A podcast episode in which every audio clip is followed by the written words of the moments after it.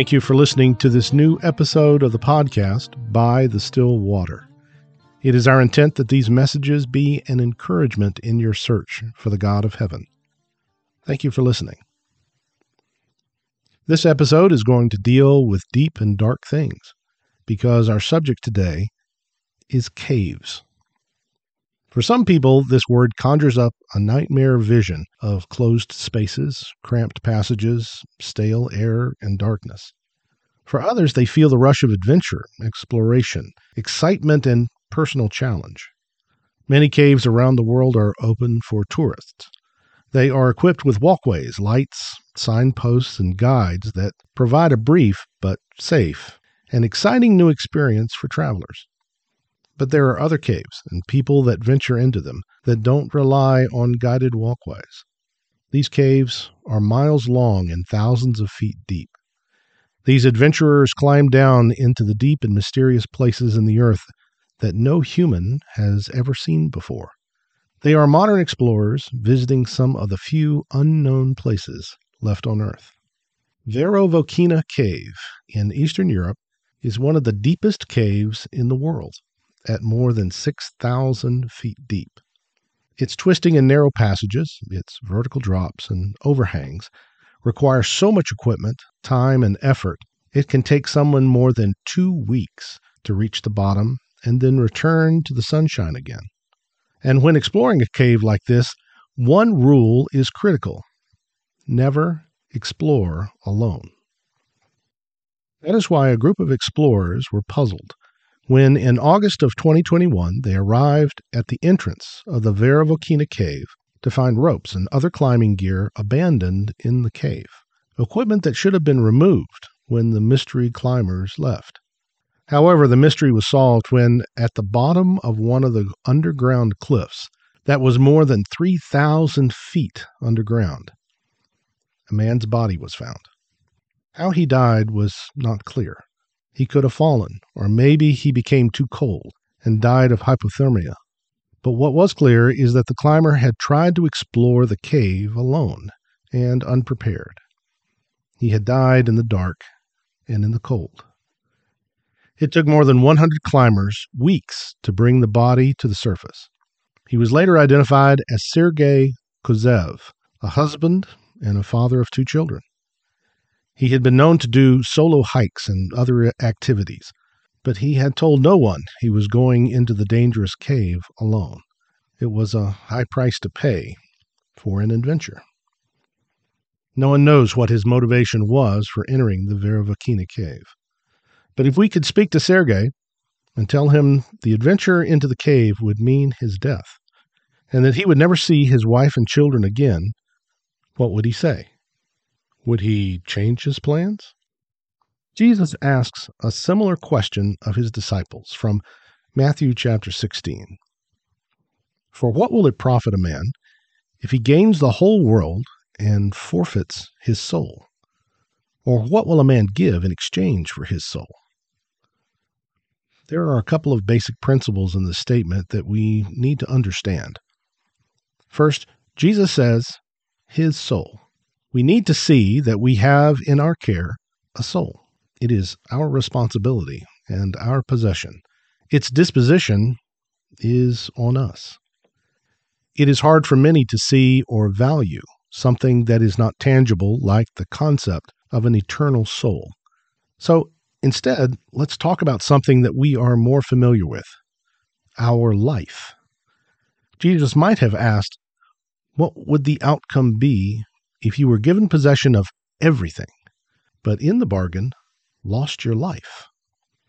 There is a science called applied behavior analysis. It examines behaviors by considering the elements around those behaviors and tries to change them.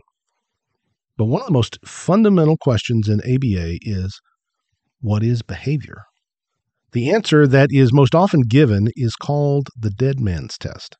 Simply, if a dead man can do it, it's not a behavior.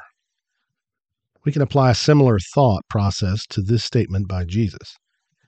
If someone was passionate about jewels and could obtain the biggest and most beautiful diamond in the world, but the condition was that it would be placed next to their dead body, what would they have gained?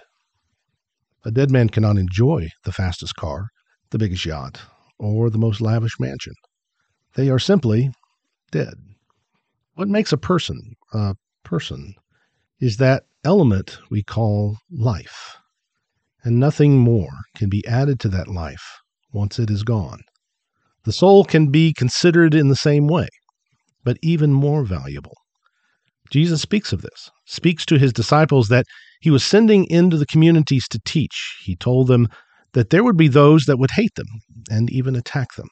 But he said, Do not fear those who kill the body, but are unable to kill the soul, but rather fear him who is able to destroy both soul and body in hell. Are not two sparrows sold for a cent? And yet, not one of them will fall to the ground apart from your Father. But the very hairs on your head are numbered. So do not fear. You are more valuable than many sparrows. Therefore, everyone who confesses me before men, I will confess him before my Father who is in heaven. But whoever denies me before men, I will also deny him before my Father who is in heaven. A sparrow was a small bird that could be easily caught and was often sold in the markets to the poor to stave off starvation. It is with a sense of humorous satire that Jesus says to them, You are worth more than a few birds. But his point was that the God of heaven knows when they are being threatened. The statement about the soul is even more relevant. Jesus tells them that the violence brought by cruel men might kill the body, but cannot kill the soul. A more terrifying fate is that of the loss of a soul to hell. Looking back on the earlier statement, when Jesus talks about trading a soul for all the riches in the world, and that is still a terrible bargain, he is speaking of someone losing their soul to hell. So let's go back for a moment to the story of the lost cave explorer.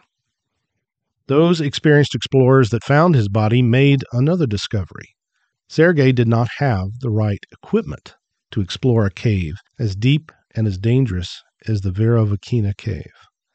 He did not have a dry suit, so the wet and the cold of the deep cave affected him. He did not have the right rope ascender, a device that allows cavers to climb very long ropes. He could not climb out, and no one knew he was down there. There was no way out and no chance of rescue. As sad as the story of Sergei Kozev is, we are facing the same challenge in regards to our eternal soul, except there is one that knows we are in danger, one that knows we have need of rescue. Where we started was Jesus asking the question, What would you trade?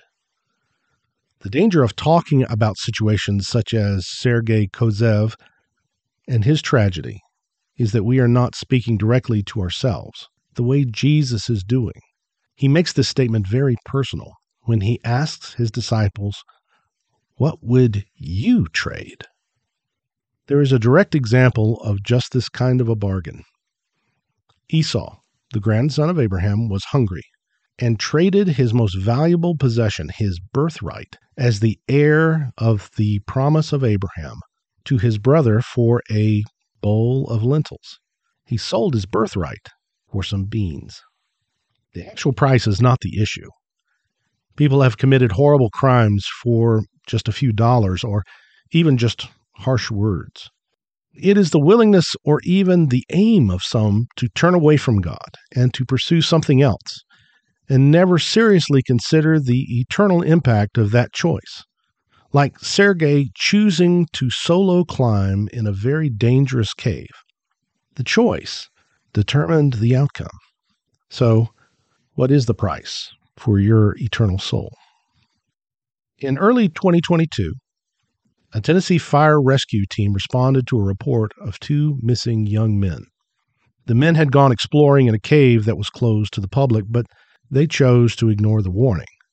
The rescue team searched for hours and crawled through tight spaces and flooded tunnels for more than two miles underground until finding the missing men shivering in the darkness. They were returned to their families, cold and scared, but unharmed. The difference in this story and that story of Sergei Kozev is that someone knew they were missing and sent people searching. Jesus knows that we are lost in the darkness of this world, and because he knows, he has provided a way of escape. When Jesus asks the question, What would you trade for your soul? he is speaking of the horror of people losing their souls in exchange for pride, fame, power, wealth, or something else that is fleeting. He is also speaking of hope where none existed before, the hope he brings into the dark, deep cavern of our lives.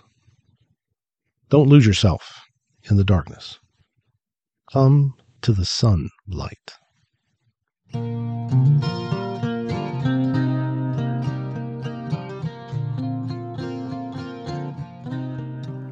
Thank you for listening to this episode of By the Still Water. It is our desire that these messages reflect the true Word of God. If you would like to reach us, you can reach us by email at bythestillwater2024 at gmail.com. You can also find us on Facebook at By the Still Water Podcast. Please consider subscribing. This will alert you to new episodes when they are made available. Again, thank you for listening.